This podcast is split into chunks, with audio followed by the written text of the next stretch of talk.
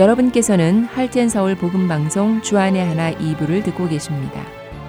주안의 하나 2부에는 신약 서신서의 배경을 살펴보는 서신서 읽기와 자녀들을 생각하며 기도하는 시간인 자녀들을 위한 기도 그리고 은혜의 설교가 준비되어 있습니다.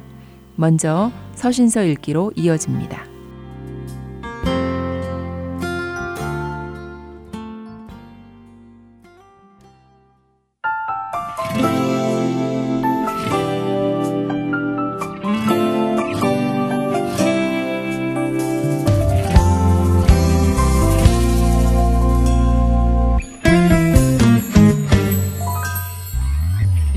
청취자 여러분 안녕하세요. 서신서 읽기 진행의 김민석입니다. 지난 시간부터 예수님의 수제자로 알려진 베드로가 쓴 편지 베드로 전서에 대해 나누고 있습니다. 오순절 성령 강림으로 시작된 교회의 탄생에 주도적인 역할을 한 베드로는 초대 교회에 큰 영향을 끼쳤습니다. 그리고 당시에 교회 리더로 인정받고 있었지요. 그는 유대인을 상대로 사역을 시작했지만 성령님의 인도하심을 따라 이방인들에게도 복음을 전하게 되었고 하나님께서 이방인들도 구원하신다는 것을 체험하여 당시 유대인 교회에 그 사실을 선포하였습니다. 그리고 이후로 예수님이 말씀하신 것처럼 예수님의 양들을 먹이고 키우는 일을 하였지요. 베드로가 베드로 전설을 쓰게 된 이유는 지난 시간에 말씀드린 것처럼 네로 황제의 그리스도인 박해 때문이었습니다.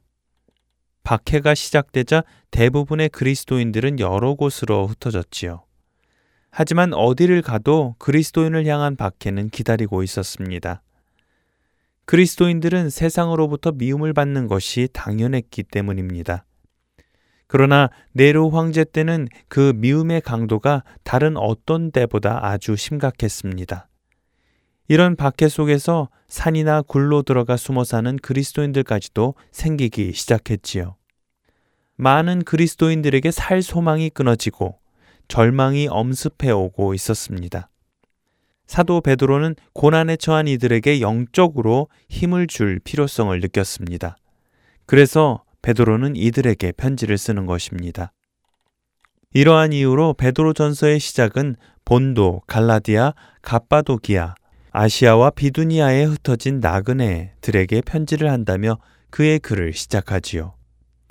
베드로는 성도들이 고난받고 있음을 잘 알고 있었습니다.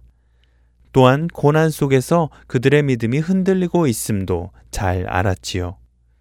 그렇기에 베드로는 하나님의 택하심을 받은 성도들에게 있는 소망이 무엇인지를 그들이 다시 한번 확인하게 되기를 기대하며 글을 씁니다. 우리 주 예수 그리스도의 아버지 하나님을 찬송하리로다. 그의 많으신 긍휼대로 예수 그리스도를 죽은 자 가운데서 부활하게 하심으로 말미암아 우리를 거듭나게 하사 산 소망이 있게 하시며 썩지 않고 더럽지 않고 쇠하지 아니하는 유업을 있게 하시나니 곧 너희를 위하여 하늘에 간직하신 것이라. 베드로전서 1장 3절과 4절의 말씀이지요.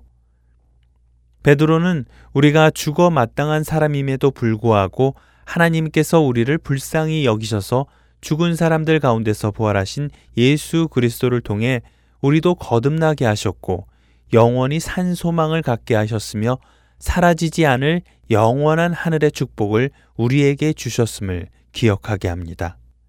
그리고 그 약속이 이루어질 때까지 우리를 보호하실 하나님의 능력을 기억하게 하지요. 그렇기에 우리 앞에 있는 여러 가지 시험, 즉 환란과 고난과 핍박 그리고 순교까지 이 모든 시험이 우리를 잠시 근심하게 할 수는 있지만 오히려 이러한 시험 속에서 각자의 믿음이 증명되기 때문에 오히려 기뻐할 일인 것을 말씀합니다. 베드로는 성도들에게 마음의 허리띠를 동이고 근신하여 예수 그리스도께서 나타나실 때에 주실 은혜를 온전히 바라며 세상과 같지 않고 오직 우리를 부르신 거룩하신 하나님처럼 거룩한 사람이 될 것을 요구합니다. 베드로전서 2장에 가서 베드로는 거룩한 삶이란 어떤 삶인지 설명해 주십니다. 거룩한 삶은 물론 첫째는 육신의 욕심을 따라 살지 않는 삶입니다. 그러나 그것 외에 당시의 성도들에게 더욱 구체적인 삶을 설명해 주시지요. 그것은 그들을 핍박하는 권세들 앞에 대항하거나 도망하거나 하지 말고 오히려 선한 행동을 하며 순종하라고 하십니다. 그리고 그 순종이 우리에게 부당한 고난을 가지고 오고 우리를 괴롭게 하는 결과를 가지고 온다 하더라도 선을 행함으로 받은 고난은 하나님 앞에 아름다운 것임을 알려주지요. 그리고 이러한 아름다운 모습은 우리보다 먼저 보여주신 예수 그리스도를 기억하게 하십니다. 이를 위하여 너희가 부르심을 받았으니 그리스도도 너희를 위하여 고난을 받으사 너희에게 본을 끼쳐 그 자취를 따라오게 하려 하셨느니라. 베드로전서 2장 21절의 말씀입니다. 3장과 4장을 통해 베드로는 육신과 영혼 중 무엇이 더 중요한 것인지 성도들로 생각하게 합니다. 영혼의 구원을 위해 육신을 포기할 것인지, 육신의 안녕을 위해 영혼의 구원을 포기할 것인지 그들로 생각하게 하지요. 베드로전서 4장 7절에 베드로는 만물의 마지막이 가까이 왔으니 정신을 차리고 근신하여 기도하라고 명합니다. 육신의 핍박과 고난을 두려워하지 말고 오히려 예수 그리스도의 고난에 참여하는 것으로 즐거워하라고 가르칩니다. 예수님의 이름으로 치욕을 당하는 것이 복이 있는 일이라는 것을 말씀하시지요. 핍박과 환란 속에서 두려워하고 믿음이 흔들리던 성도들이 베드로 사도의 이 편지를 읽었을 때 어떤 생각이 들었을까요? 그래, 우리 앞에 있는 이 핍박과 환란은 피할 것이 아니라 오히려 담대히 받아야 할 것이라는 생각을 하게 되지 않았을까요? 자신들을 구원하시기 위해 세상으로부터 고난과 핍박을 받으시고 십자가 위에 묵묵히 죽어가신 그 예수 그리스도를 생각하며 자신들도 그리스도의 본을 받아 그 길을 가야 하는 것을 다시 한번 깨닫게 되었을 것입니다.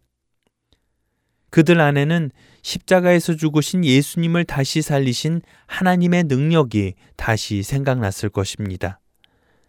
자신들 앞에 있는 그 환란과 핍박 속에서 흔들리지 않는 믿음으로 선한 생각과 행동을 하고 죽는다 하더라도 예수님을 살리신 그 하나님께서 자신들도 다시 살리실 것을 다시 한번 확인하게 되었을 것입니다. 이것이 베드로가 이 편지를 쓴 목적이었습니다. 베드로전서 5장에 가서 베드로는 중요한 경고를 합니다.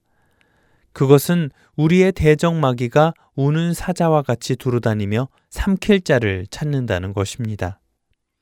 그렇기에 그러한 마귀에게 잡히지 않기 위해 모든 염려를 우리를 돌보게 하시는 주께 맡기고 우리를 근신하고 깨어서 믿음을 굳게 하여 마귀를 대적하라고 하시지요.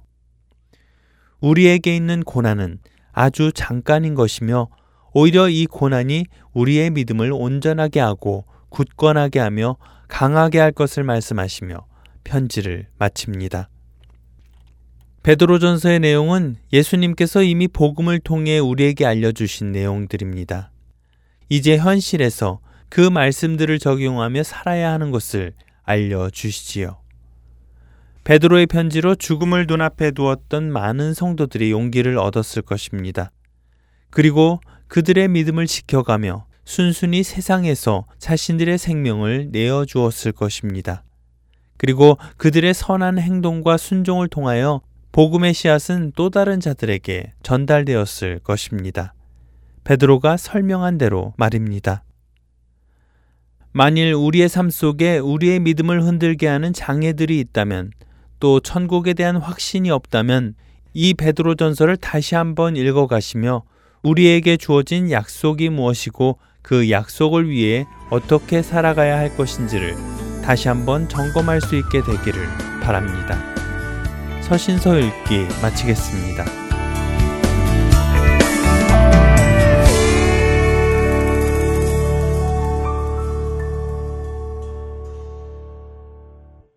그날 그날이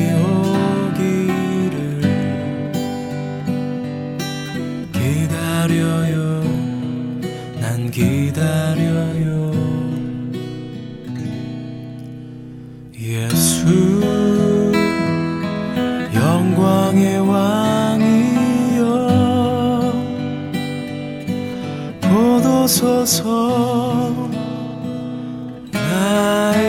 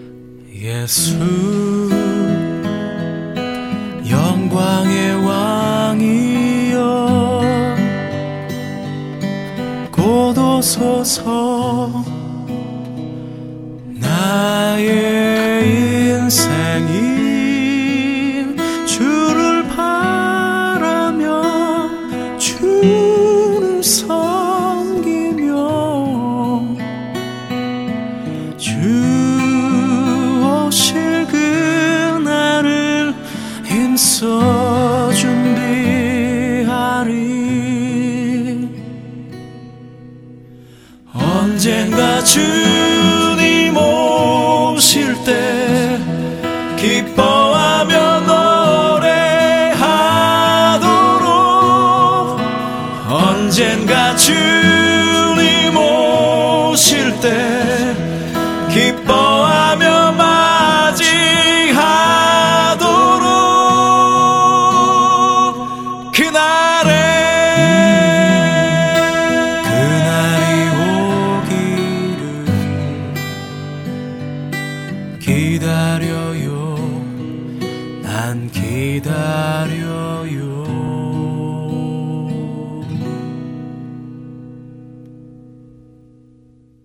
계속해서 자녀들을 위한 기도 보내드립니다.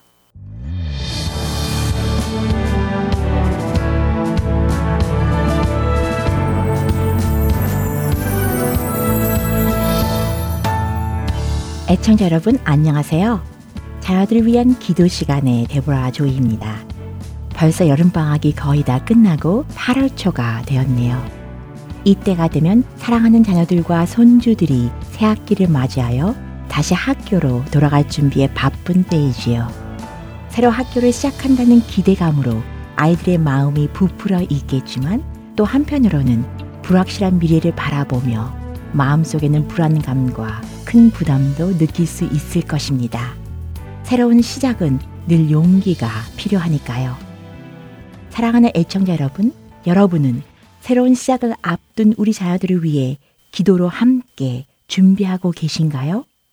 오늘 이 시간 우리가 한 마음으로 사랑하는 우리 자녀들을 위해 기도할 때 우리는 하나님의 지혜로 체험받고 자녀들은 주님의 놀라운 은혜와 소망의 담대함으로 체험받기를 간절히 소원합니다.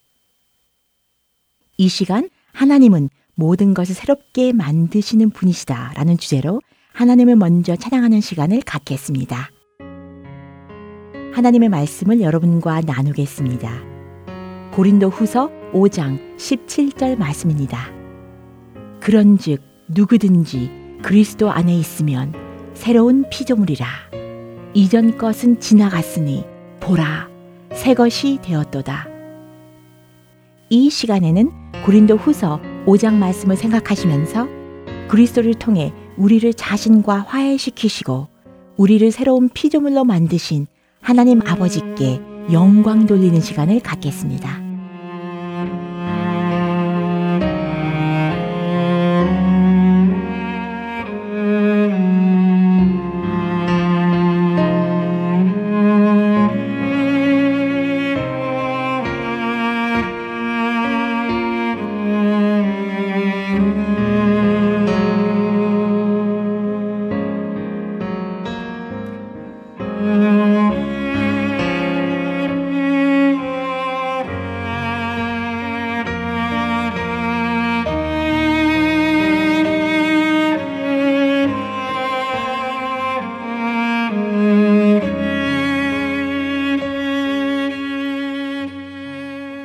하신 예수 그리스도를 통해 우리를 거듭나게 하시고 살 희망을 갖게 하시며 하늘의 축복을 주신 하나님 아버지를 경배합니다.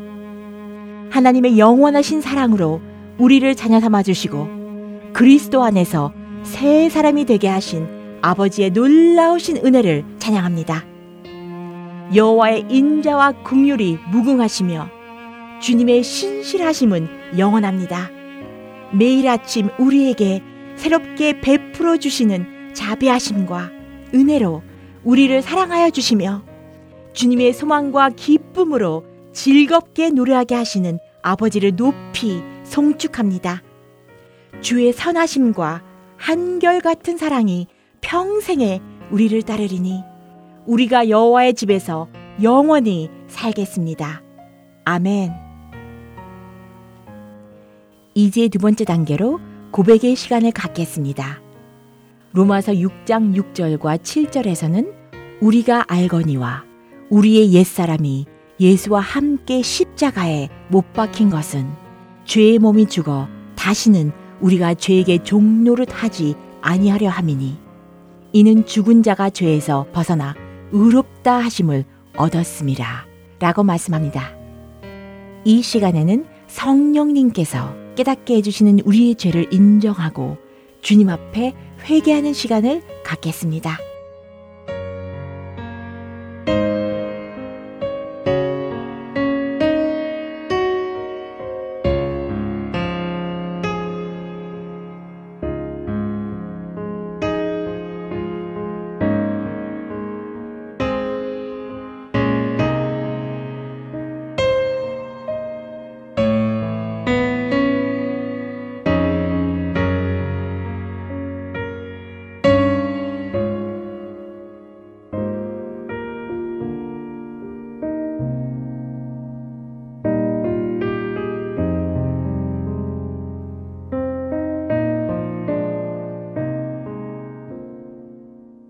하나님, 우리가 아버지의 자녀로서 말씀대로 살지 않고 죄에 얽매여 어둡게 살았던 것을 용서하여 주옵소서. 이 시간 우리가 진심으로 아버지 앞에 회개하오니 우리 속에 깨끗한 마음을 창조하시고 우리 안에 정직한 영을 새롭게 하옵소서. 예수 그리스도께서 십자가에서 피 흘리심으로 우리의 모든 죄를 용서해 주셨고 의롭다 하심을 얻게 하신 아버지의 놀라운 사랑을 기억하며 우리의 삶 속에서 하나님의 말씀을 온전히 순종하여 죄에서 해방된 의의 종으로 살 수 있도록 은혜 베풀어 주옵소서. 아멘. 세 번째로 감사 기도의 시간입니다. 골로새서 4장 2절에서는 기도를 계속하고 기도에 감사함으로 깨어 있으라 라고 말씀합니다. 이 시간에는 이 말씀에 순종하여 하나님께서 우리의 삶 속에서 행하신 일들을 생각하시면서 주님께 감사드리는 시간을 갖겠습니다.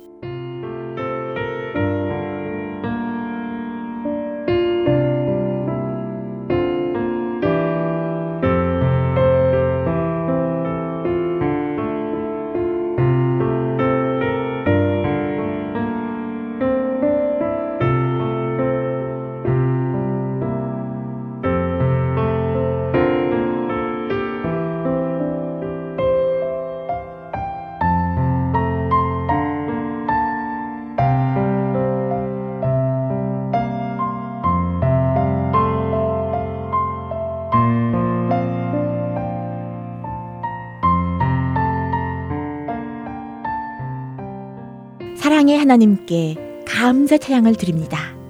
자비가 풍성하신 하나님은 우리를 무척 사랑하셨기 때문에 그 크신 사랑으로 죄로 죽었던 우리를 그리스도와 함께 다시 살리시고 구원을 받게 하셨습니다. 하나님, 우리를 그리스도 안에서 새로운 피조물로 만드신 놀라우신 은혜에 감사드립니다. 하나님께서는 그리스도 안에서 하늘의 모든 영적인 복을 우리에게 내려주셨습니다. 우리의 삶을 통해 그리스도의 기쁜 소식을 전하게 하시며 주님의 향기로 살 수 있도록 은혜 베풀어 주심을 감사합니다. 아멘. 이제 중보 기도의 시간입니다. 하나님의 말씀을 나누겠습니다. 골로새서 3장 10절과 17절 말씀입니다. 새 사람을 입었으니 이는 자기를 창조하신 이의 형상을 따라 지시기까지 새롭게 하심을 입은 자니라. 또 무엇을 하든지 말에나 일에나 다 주 예수의 이름으로 하고 그를 힘입어 하나님 아버지께 감사하라. 오늘은 사랑하는 자녀 세대와 그들의 학교를 위해 기도하는 시간을 갖겠습니다.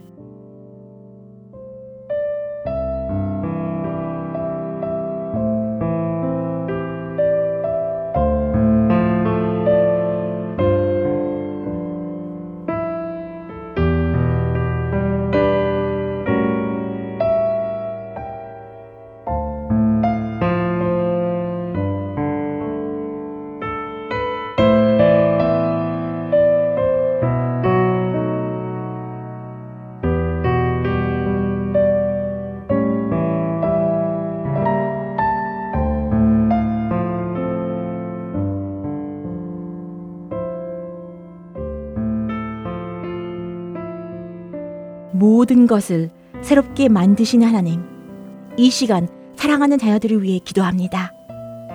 새 학기를 시작하는 그들의 심령 속에 주님께서 주시는 평강과 담대함으로 채워지게 하옵소서. 주님이 주시는 능력 안에서 모든 것을 할 수 있다는 확실한 믿음과 자신감을 갖게 하여 주옵소서. 그들이 학교에서 맡은 학업을 최선을 다해 배우며 성실하게 완수할 수 있도록 도와주옵소서. 그들에게 하나님을 사랑하고 경외하는 주님의 사람들을 보내주옵소서. 또한 그들이 다른 자들에게 그렇게 되게 하여 주옵소서. 훌륭한 선생님들을 만나서 바른 교육을 받고 미래에 대한 꿈과 비전을 갖게 하시며 건강한 자아상을 확립하게 하여 주옵소서. 경건한 신앙의 친구들을 만남으로 그들의 믿음이 자라게 하시고 구원받지 않은 친구들에게 복음을 전하게 하시며 진리 가운데 견고히 서서 해로운 친구들로부터 오는 세상의 압력과 유혹들을 물리칠 수 있도록 보호하여 주옵소서. 그들이 주님의 말씀을 통해 세상을 이길 수 있는 지혜를 배우게 하시며 올바른 길을 걷게 하옵시고 아버지께 순종함이 그들의 삶의 기쁨이 되며 힘이 되게 하여 주옵소서. 사랑하는 자녀들의 학교를 위해서 기도합니다. 하나님과 학생들을 사랑하고 은혜로운 언어를 사용하며 제자들의 삶에 영원한 변화를 일으키기 원하는 열정과 사명감을 가진 실력 있는 참된 교육자들을 보내주옵소서. 성경적 표준과 높은 도덕적 가치를 포함한 새로운 교과 과정이 학생들에게 가르쳐질 수 있도록 인도하여 주옵소서. 아버지, 그들이 다닐 학교 캠퍼스를 육체적인 위험과 모든 사고에서 보호하여 주시고 안전하게 지켜 주옵소서. 하나님, 사랑하는 자녀 세대와 기도하는 우리의 심령 속에 영적 부흥을 일으켜 주셔서 아버지를 뜨겁게 사랑하고 주님의 역사와 기적을 체험하며 사는 우리의 삶이 되도록 축복하여 주옵소서. 예수님의 이름으로 간절히 기도합니다. 아멘. 사랑하는 애청자 여러분, 새학년을 맞이하는 자녀 세대들은 우리의 꾸준한 기도가 절실히 필요합니다. 기도하는 엄마들 모임은 정기적으로 모여 이 프로그램에서 사용하는 4단계 기도로 자녀들과 학교를 위해 중보하며 신실하게 기도에 응답하시는 하나님의 은혜를 체험하는 크리스천 여성 기도 모임입니다. 자세한 사항은 602-561-2778이나 이메일 pray for your kids at gmail.com p r a y f o r y o u r k i d s at gmail.com 저 데보라 조이에게 문의해 주시기 바랍니다. 감사합니다.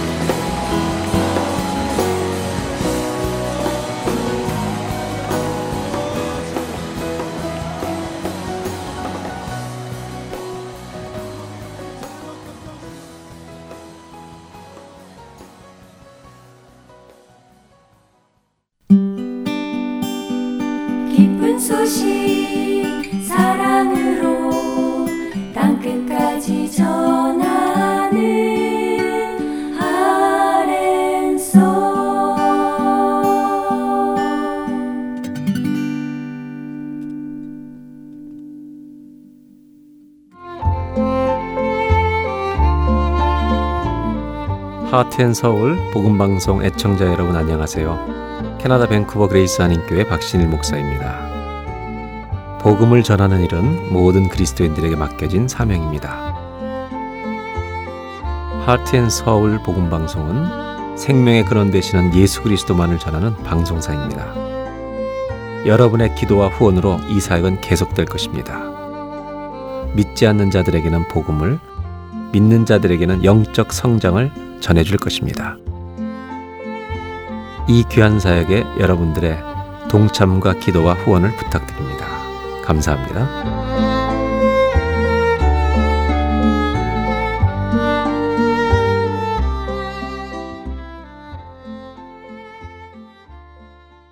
은혜의 설교 말씀으로 이어드립니다. 8월부터는 새롭게 시카고 베들레헴 교회 이상규 목사님께서 함께 해주십니다. 오늘은 이사야서 44장 1절에서 8절의 본문으로 그러나 이제 들으라 라는 제목의 말씀 전해 주십니다. 은혜의 시간 되시길 바랍니다.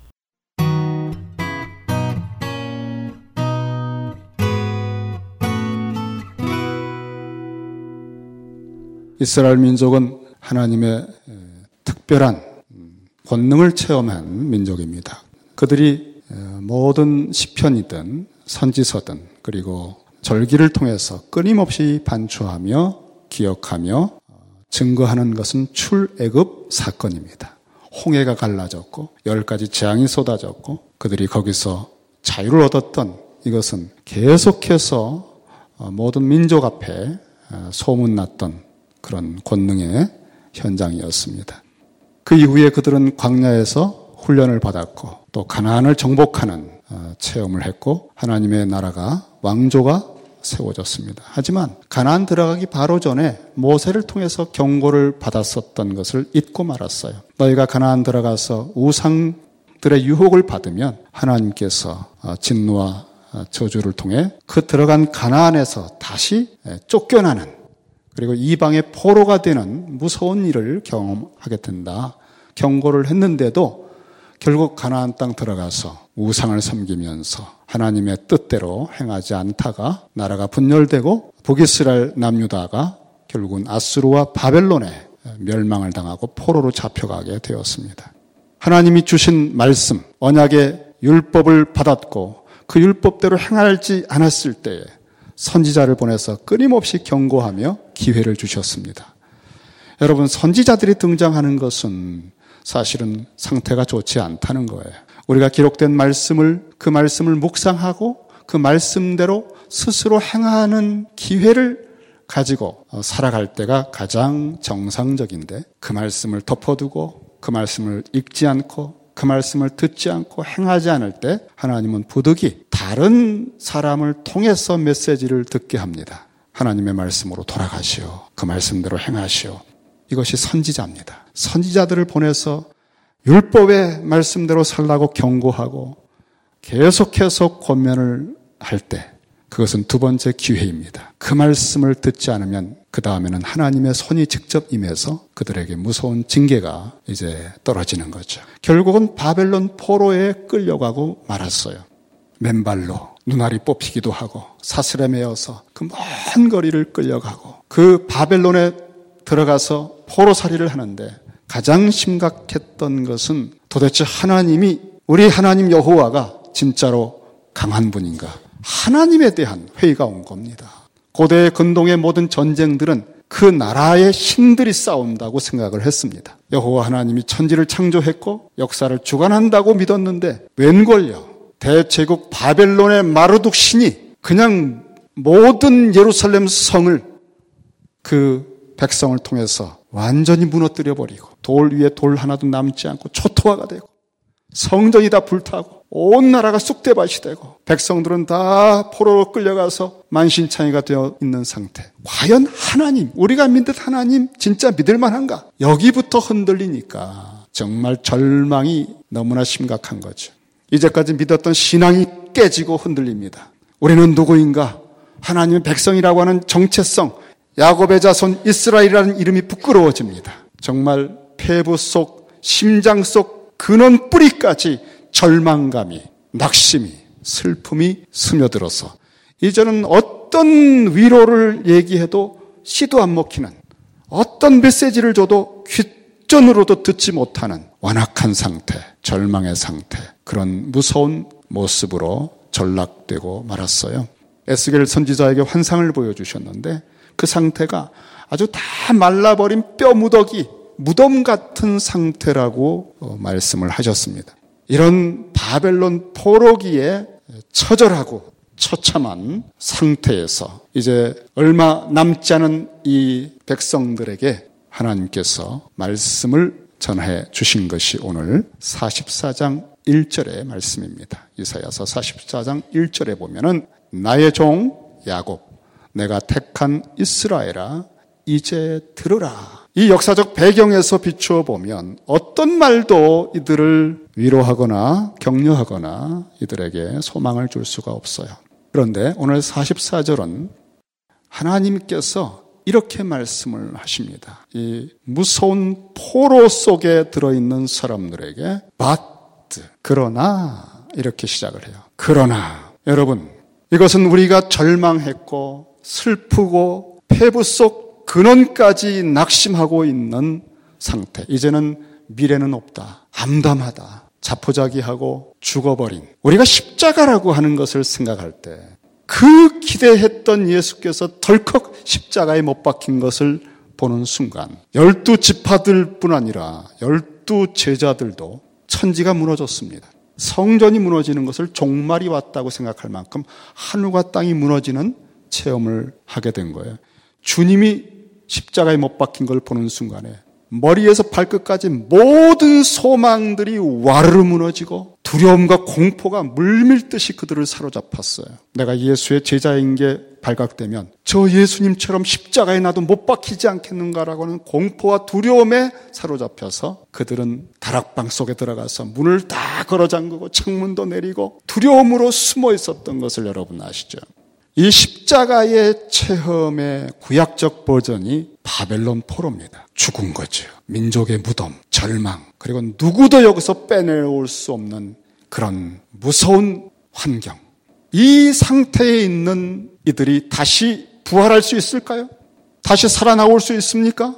이들에게 하나님이 말씀하고 있습니다. 그러나, 첫 마디가 그러나입니다. 우리 개혁 개정이 없지만 히브리어 원문에 첫 번째 단어는 그러나 우리가 당하고 겪고 만지고 느끼고 있는 현실이 아무리 암담하고 처절하고 절망적이라 할지라도 하나님의 말씀은 그것을 역전시킬 수가 있습니다. 그러나 그럼에도 불구하고 이제라고 말씀하셨어요. 이제 여러분 하나님께서는 절망이 없습니다. 하나님의 심장에는 두려움이 없어요. 우리의 심장 속에서, 우리의 생각 속에서 난감하다. 이건 안 된다. 이제 끝이구나. 라고 하는 생각들이 오갈 뿐이에요. 하나님은 절망이 없으세요. 아무것도 없고, 폐허처럼 보이고, 혼돈스럽고, 어둡고, 흑암이 천지에 깔려도 빛이 있으라 창조하실 수 있는 분이에요. 그래서 이스라엘 백성들이 겪고 있는 무서운 십자가의 절망과 죽음 같은 현실 속에 하나님이 입을 열었어. 그러나 그럼에도 불구하고 이제 새로운 일을 내가 행할 것이다라고 선포하는 것입니다. 이제 여러분 우리 인생의 모든 새로운 시작 죽었던 것이 다시 살아나듯 부활하는 일은 하나님께서만 시작할 수 있어요. 이제부터 내가 새 일을 행하리라. 43장 18절에 보면 너희는 이전 일을 기억하지 말며 옛날 일을 생각하지 말라 하셨습니다. 그들이 끊임없이 얘기하고 절기로 지키고 기억하는 것은 출애굽이라는 아주 강력한 하나님의 사건이었습니다. 그게 예전의 일이에요. 그런데 그거 생각하지 말아라. 그거 기억할 필요 없다. 왜냐하면 보라 내가 새 일을 행하리니 이제부터 내가 새로운 일을 행하는 것은 과거에 너희들이 알고 있다는 최고봉을 무한히 뛰어넘는다. 이제는 그거 거들떠보지도 않게 될 거다. 이제부터 내가 하는 새 일은 한 번도 들어본 일이 없는 내가 창조하는 일이다. 내가 이제부터 새 일을 행할 것이다. 그러므로 이제 우리가 뭘 해야 되는가 말씀을 하셨어요. 명령하셨어요. listen 들으라. 그러나 이제 들으라. But now listen. 이제부터 내가 하는 새로운 일에 대한 메시지는 너희가 이전에 인생 경험으로 또 신앙 간증 체험으로 여러 가지 인터넷으로 보았던 그런 유형에서는 상상도 할 수 없었던 새로운 일이다. 그러므로 딱 한 가지밖에 너희가 할 수 있는 태도가 없다. listen. 듣는 것이다. 여러분 믿음은 들음에서 나는 거예요. 우리는 예수께서 죽으셨다가 부활하셨고 영원한 생명의 첫 열매로 부활의 열매로 우리에게 보여주셨던 것은 오직 복음을 계시로 듣는 것 외에 우리가 티끌도 개입할 수 없어요. 그걸 듣고 믿을 때 창조가 일어납니다. 구원이 일어납니다. 어떤 처지에 있으십니까? 이제는 끝이라고 생각이 드십니까? 안 돼. 그 사람 안 돼. 그렇게 마침표를 찍으셨나요? 바짝 말라버린 뼈 무덤처럼 돼버리셨습니까? 주님의 말씀을 들으세요. 그러나, 그럼에도 불구하고, 이제 내가 새 일을 행할 터니, 레슨! 심장 폐부 쏙쏙 깊이까지 내 말을 들어라. 이 복음을 들어라. 그러면 살리라. 우리는 주님이 말씀하고자 하는 이 새로운 일에 대해서는 상상할 수 없는 것이라고 그랬죠. 경험했던 것을 뛰어넘는다고 그랬죠. 그것은 하나님의 심장 속에서만 계획된 하나님만이 꿈꿀 수 있는 전능자만 꿈꿀 수 있는 미래의 일입니다. 전능자의 능력으로만 행하실 수 있는 죽었던 것도 살려내시는 그러한 새로운 일입니다. 그래서 하나님의 말씀을 들을 때만 새로운 일이 꿈이 생기는 거예요. 주의 날에 부활하신 주님이 거니셨던 날이 주일입니다. 매번 부활하신 주님이 주일에 나타나셔서 교회 역사는 이 주일을 지키게 됐어요. 오늘 주님이 부활하신 주님이 함께 하셔요. 여러분 속에 있는 두려움과 어두움과 절망에 대해서 주님은 복음을 말씀해 주셔요. 그것은 여러분이 기대하지 못했던 전혀 새로운 일입니다. 주의 날에 말씀을 듣고 설교를 듣고 그리고 개인적으로 콰이어트 타임에 말씀을 펴놓고 성령께서 내게 주시는 하나님의 음성을 듣는 것은 여러분의 거의 유일한 소망 중의 하나입니다. 이 중요하고도 필수적인 습관들을 몸에 배도록 기본기를 익힌 사람만 위기의 시절에 시험이 다가올 때에 감옥에서도 견딜 수 있어요. 암송한 말씀, 그 말씀을 묵상하는 훈련, 내게 주시는 말씀을 듣는 영적 skill을 배운 사람만 아주 황량한 사막지대에서도 자신을 지탱할 수 있었고 선교지에서도 자기를 지킬 수가 있어요. 그렇지 않으면 사역 열심히 하지만 영적 공급이 없기 때문에 탈진하고 겉으로만 열심히 하는 것 뿐이에요. 우리는 주님의 눈을 맞추고 그의 얼굴빛을 바라보고 직접 내게 하시는 성령의 음성을 깊이 듣는 체험들이 매일 한 번 이상 있어야 됩니다. 그런 감동이 내 속에 사무쳐지지 않으면 우리는 정말 마당만 밟고 형식적인 직분자로 끝날 뿐입니다. Now, listen. 어떤 일이 있어도 but. 그럼에도 불구하고 이제 내 말을 들어라. 이 말씀하는 분을 당신 자신이 좀 더 소개하셨습니다. 나는 너를 만들었고 너를 모태에서부터 지어낸 창조주다. 나는 너를 알아. 너의 환경을 내가 꿰뚫고 있어. 너를 도와줄 수 있는 여호와라. 나만이 도울 수 있어. 그런 내가 너에게 말하노라. 나의 종 야곱. 내가 택한 여수루나. 여수루는 사랑하는 자로 부르면서 했던 이스라엘의 별칭입니다. 마음속으로부터 애정을 갖고 안타깝게 여기면서 그들을 일으켜 세우시려고 하는 하나님의 의지를 알 수 있어요. 그러면서 이런 하나님으로 말씀하는 게 무엇입니까?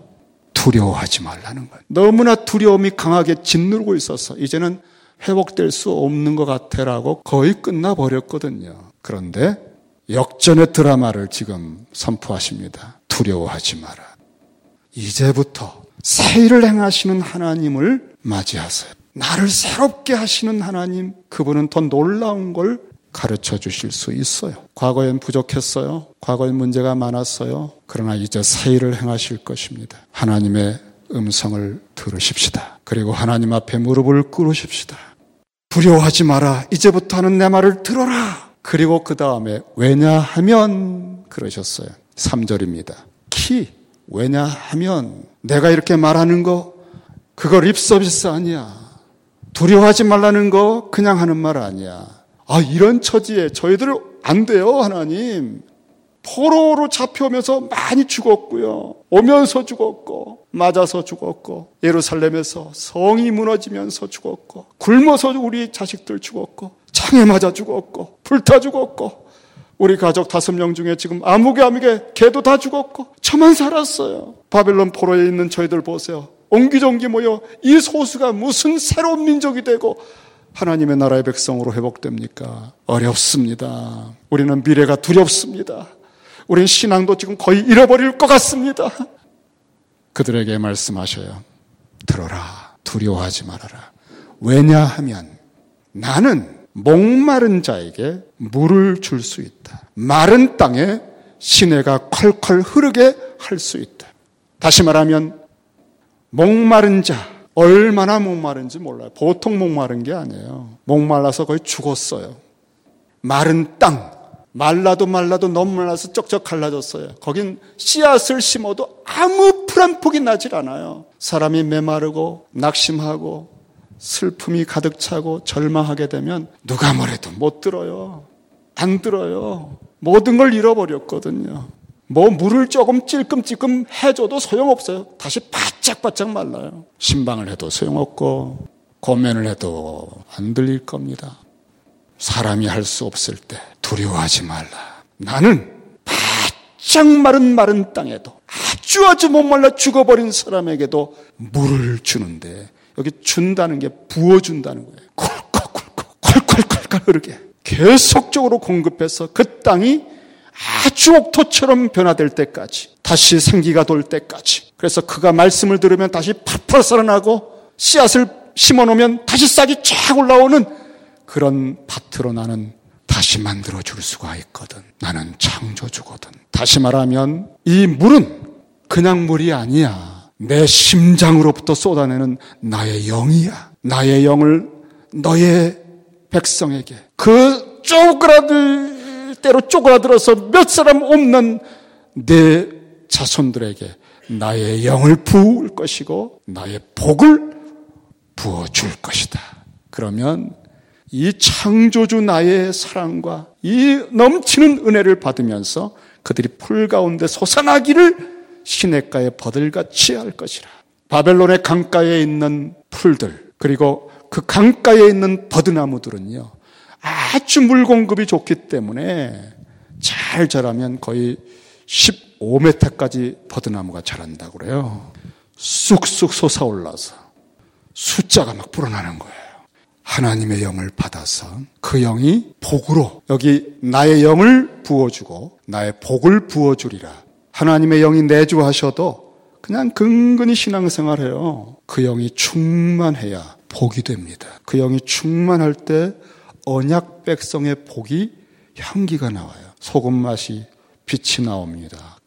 하늘에서 임하는 영이 있어야 돼. 우리는 부활절을 지난 다음에 50일째가 되면 성령 강림절을 달력에서 보게 됩니다. 부활절 이후에 십자가의 고난주간과 부활절을 지난 다음에 주님이 부활하신 것으로 행사 끝이에요. Now, 이제, listen. 이제부터 들으라. 하늘에서 전에는 알 수 없었던 하나님의 은혜와 복이 영이 임한다. 여러분, 거기를 경험하셔야 돼요. 저는 여러분들이 그 하나님의 임재를 체험하게 되시기를 바랍니다. 낮에 물동이를 이고 왔던 한 사마리아 여성이 물 좀 달라고 하시는데 그때 주님이 이런 말씀을 하셨습니다. 내가 만일 하나님의 선물, 그것은 생명수, 영생하도록 펑펑 솟아오르는 생명수 성령을 의미하고 있습니다. 내가 만일 하나님의 선물, 성령에 대해서 알았다면 또 그 성령을 줄 수 있는 분이 또 내게 그 성령의 물을 줄 수 있는 분이 누구였는지 알았다면 자기 앞에 예수님이죠. 만약에 그 성령을 주시는 분을 알았다면 네가 그에게 구하였을 것이다. 그리고 그가 생수를 내게 주었으리라. 여러분, 우리는 위로부터 임하는 생수, 성령이 있다는 사실을 알고 있고요. 그걸 주님이 주신다는 약속을 하셨다는 것도 알고 있는데도 구하지를 않아요. 왜 그럴까요? 목마르지 않기 때문입니다. 나이 정도 신앙생활 하면 됐지 뭐. 뭐 내 직분도 있고 뭐 내 이만큼 열심히 하는 사람 나와보라고 그래. 그래서 성령이 충만하지 않은 거예요. 주님의 은혜를 받을 그릇이 아닌 거예요. 그래서 인격적으로 애쓰는데 감동이 없는 거예요. 목마른 자에게, 마른 땅에게 우리는 끝났습니다. 나는 가난합니다. 나는 포로입니다. 나는 눌린 자요, 눈먼 자입니다. 라고 할 때에 성령의 기름 부으심을 받고 전능의 능력을 가지신 것을 총동원해서 포로된 자에게 자유를 선포하시고 눌린 자를 자유케 하시는 그 복음이 들려오는 것입니다. 내게 주시는 말씀이구나 하고 들려오는 거예요. 그리고 성령을 기다리라 하신 말씀을 꽉 붙들고 그가 오순절까지 기도하고 합심하여 기도했던 공동체가 그 성령을 받은 것입니다. 우리가 스스로 할 수 없다는 사실을 인정해야 될 겁니다. 여러분 인격으로 안 된다는 거 아시잖아요. 여러분의 자녀, 남편, 가족, 아내, 여러분의 인격이 감동을 시킬 수 없는 부분이 있다는 거 아시잖아요. Now listen. 그럼에도 불구하고 이제 들어라. 그리고 새 일을 기대하라. 이렇게 행하실 하나님께서 당신을 한 번 더 소개를 해 주셨는데 우리 6절 한번 같이 읽겠습니다. 6절. 자, 시작. 이스라엘의 왕인 여호와, 이스라엘의 구원자인 만군의 여호와가 이같이 말하노라. 나는 처음이요, 나는 마지막이라. 나 외에 다른 신이 없느니라. 지금 백성은 포로에 가서 완전히 저렇게 처절하게 짓밟히고 있는데 이스라엘의 왕이시라고 그러네요. 그리고 이스라엘의 구원자라고 하시네요. 아니, 구원을 못 하신 거 아닙니까, 여러분? 아, 당신 백성이 저렇게 그냥 다 깨지고 상하고 짓밟혔는데 왕이라는 칭호가 부끄럽지 않을까요?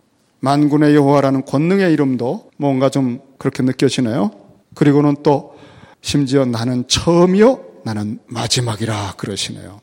하나님께서 왕으로 통치하신다는 것에 대해서 그리고 그의 구원자 되심과 처음이고 나중이시라는 말씀을 가만히 들여다보면 우리는 우리가 가졌던 고정관념 하나가 바스러지는 것을 경험하게 될 것입니다. 왕이시니까, 구원자니까, 능력으로 어떤 대적이 와도 그냥 깨뜨려주고, 보호해 주시고, 그렇게 해 주셔야 될 거라고 하는 것이 우리가 가진 왕이신 하나님에 대한 고정관념이었다면, 바벨론의 그의 백성이 너무 짓밟히고 포로가 돼서 거의 절망하고 있는 모습인 것을 보시고 있는 이분이 스스로 왕이라고 하실 때, 아, 하나님이 왕으로 통치하시는 것은 우리가 생각하는 것하고는 다르구나. 하나님의 통치, 하나님의 나라는 우리가 생각하는 그런 나라가 아니구나. 하나님은 때로 십자가를 통과하도록 통치하시는구나. 하나님은 때로 병들게 해서 자신이 아무것도 아닌 것을 겪어가는 과정을 진하게 통치하시기도 하는구나. 어느 때는 푸른 초장과 쉴만한 물가에 그 놀라운 복을 극 한으로 느끼며 감격할 수 있도록 사망의 골짜기의 코스를 진하게도 통치하시는구나. 그분은 드라마를 쓰시고 그 속의 위대한 드라마는 아주 깊은 골짜기와 절망 같지만 사실은 부활의 영광을 보여주고 돋보이게 하는 그런 장치들로 통치하시는구나. 그래서 당신 백성이 포로로 거의 죽어가는데도 당신은 왕이라고 하셨습니다. 십자가 위에는 버림받고 저주받은 무력한 못 박히신 예수 위에 명패로 이스라엘의 왕이라고 써 있었습니다. 하나님이 여러분을 통치하시는 것이 여러분의 기대와 다를 수 있는데 그게 더 좋을 거예요. 저는 끙끙 앓는 몸살을 한 달 전인가요? 두 달 전인가? 채찍에 맞으심으로 이사야 53장의 유명한 말씀 우리의 죄를 지고 죽으시고 채찍에 맞으심으로 우리는 나음을 입었도다. 그 말씀이 생각나서 또 베드로의 장모님을 예수님이 신방에서 한 번에 탁 열병에서 일으켜 세운 것이 딱 두 말씀이 생각나서 끙끙 앓다가 그 말씀 붙들고 잠깐 기도했어요. 이미 십자가에서 다 치러내신 거 가져가 주세요. 부활의 회복을 주세요. 그 순간에 싹 났어요. 제가 여러분 간증 몇 번 했잖아요. 신기해가지고. 목사도 왜 그런 게 신기해요. 그런데 늘 한 구석에 솔직히 말씀드리면 이게 언제 또 몸살 걸리는 거 아니야? 아닌 게 아니라 어제 날씨도 왔다 갔다 하면서 또 몸살이 왔네요. 야, 몸살인데 설교 마, 이 준비를 마무리해야 되는데 못 하겠는 거예요. 한 두세 시간을 의자에 기대서 끙끙 앓았어요. 어떡하나. 근데 다시 그 말씀이 생각이 났어요. 채찍에 맞으심으로 나음을 입었다. 그래서 주여, 이 말씀을 제가 듣겠습니다. 이 말씀을 붙듭니다. 이 말씀대로 저에게 있는 이거 가져가시고 부활의 회복을 주시고 이 복음의 체험을 한 번 더 주옵소서. 잠깐 기도했어요. Wow, 싹 날아갔네요. 제가 서 있잖아요, 이렇게. 제가요, 이게 싹 날아가서 제가 설교 준비를 하고 밖에 공기를 마시려고 나왔다가 정말 찬양을 하게 됐어요. 딱 한마디였지만. 할렐루야! 부활하신 주님, 우리를 다스리고 계시네요. 하나님이 왕으로 통치하시는 것은 찬송을 받으실 일인데 그 일은 이렇게 내 힘으로 안 되는 아픔의 골짜기 바벨론 포로의 절망의 시면 속에서 일찍 가면 나서로 살릴 수 있는데 일부러 늦게 늦게 가가지고 털컥 죽어서 썩어버리게 만드신 다음에 이것은 죽을 병은 아니야. 하나님의 영광을 보여주려고 하는 거야. 그리고 다 죽어서 썩어 냄새나는 데 가서 나사로야 나오라고 불러서 부활이요 생명이신 주님의 영광을 드러내시는 이것이 하나님 나라의 통치입니다, 여러분. 이것이 우리를 통치하시는 하나님의 손길이에요. 요셉이 구덩이에 빠져서 형들에게 죽임을 당할 뻔했다가 팔려가 노예가 됐을 때 너무 슬프고 낙심했지만 나중에 알았어요. 하나님은 처음이고 마지막이다. 하나님 나라는 거대한 구속사의 드라마인데 계곡과 산맥을 지나 절정으로 향한다. 우리는 하나님 나라의 큰 그림을 보지 않으면 현재 내가 겪어서 괴로운 것들에 낙심하고 시험에 들고 하나님 원망하다가 고만고만한 신앙으로 임종하는 겁니다. 우리는 하나님이 처음이시고 나중이시라는 하나님 나라의 큰 통치의 그릇 안에 드라마 속에서 나를 보아야 해요. 그럴 때 포로라고 하는 것은 정말 절실하게 필요했던 과정이었습니다. 그것이 없었다면 부활의 영광을 우리는 모릅니다. 그 감격을 모릅니다. 하나님 나라가 그저 교리일 뿐입니다. 그래서 우리는 매일 기도하는 거예요. 당신의 나라가 임하소서. 이 큰 그림을 품고 일용할 양식을, 직장의 문제를, 내가 아픈 문제를 인간관계에서 용서할 수 있게 해달라는 기도를 하는 것입니다. 우리는 나의 좁은 경험, 인간의 어떤 작은 신앙들을 잠시 내려놓고 하나님 나라의 큰 그림 속에서 나를 다루시는 하나님을 경청하는 now listen.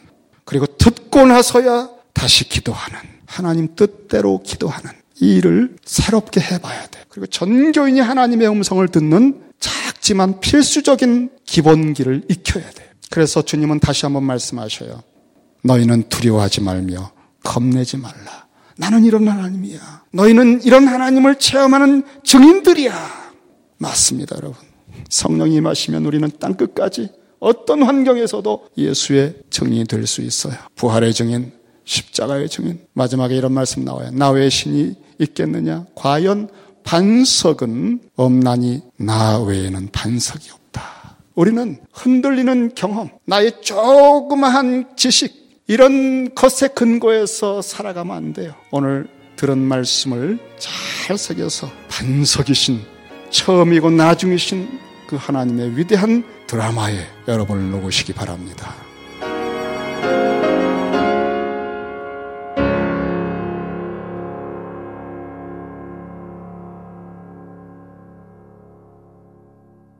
예수로 나의 구주 삼고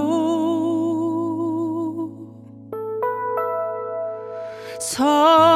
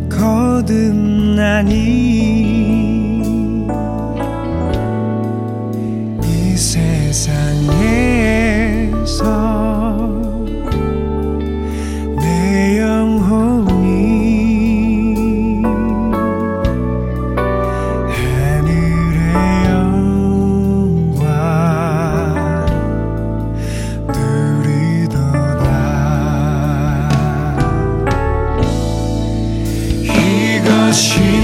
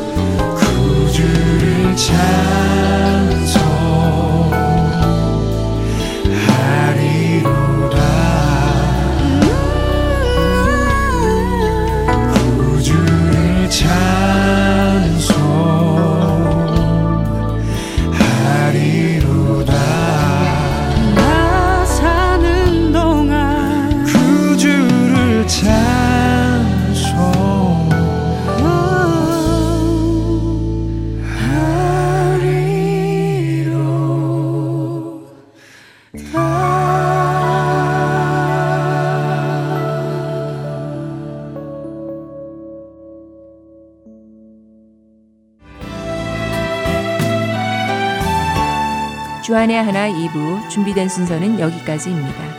함께 해주신 여러분께 감사드립니다. 다음 시간에 뵙겠습니다. 안녕히 계세요.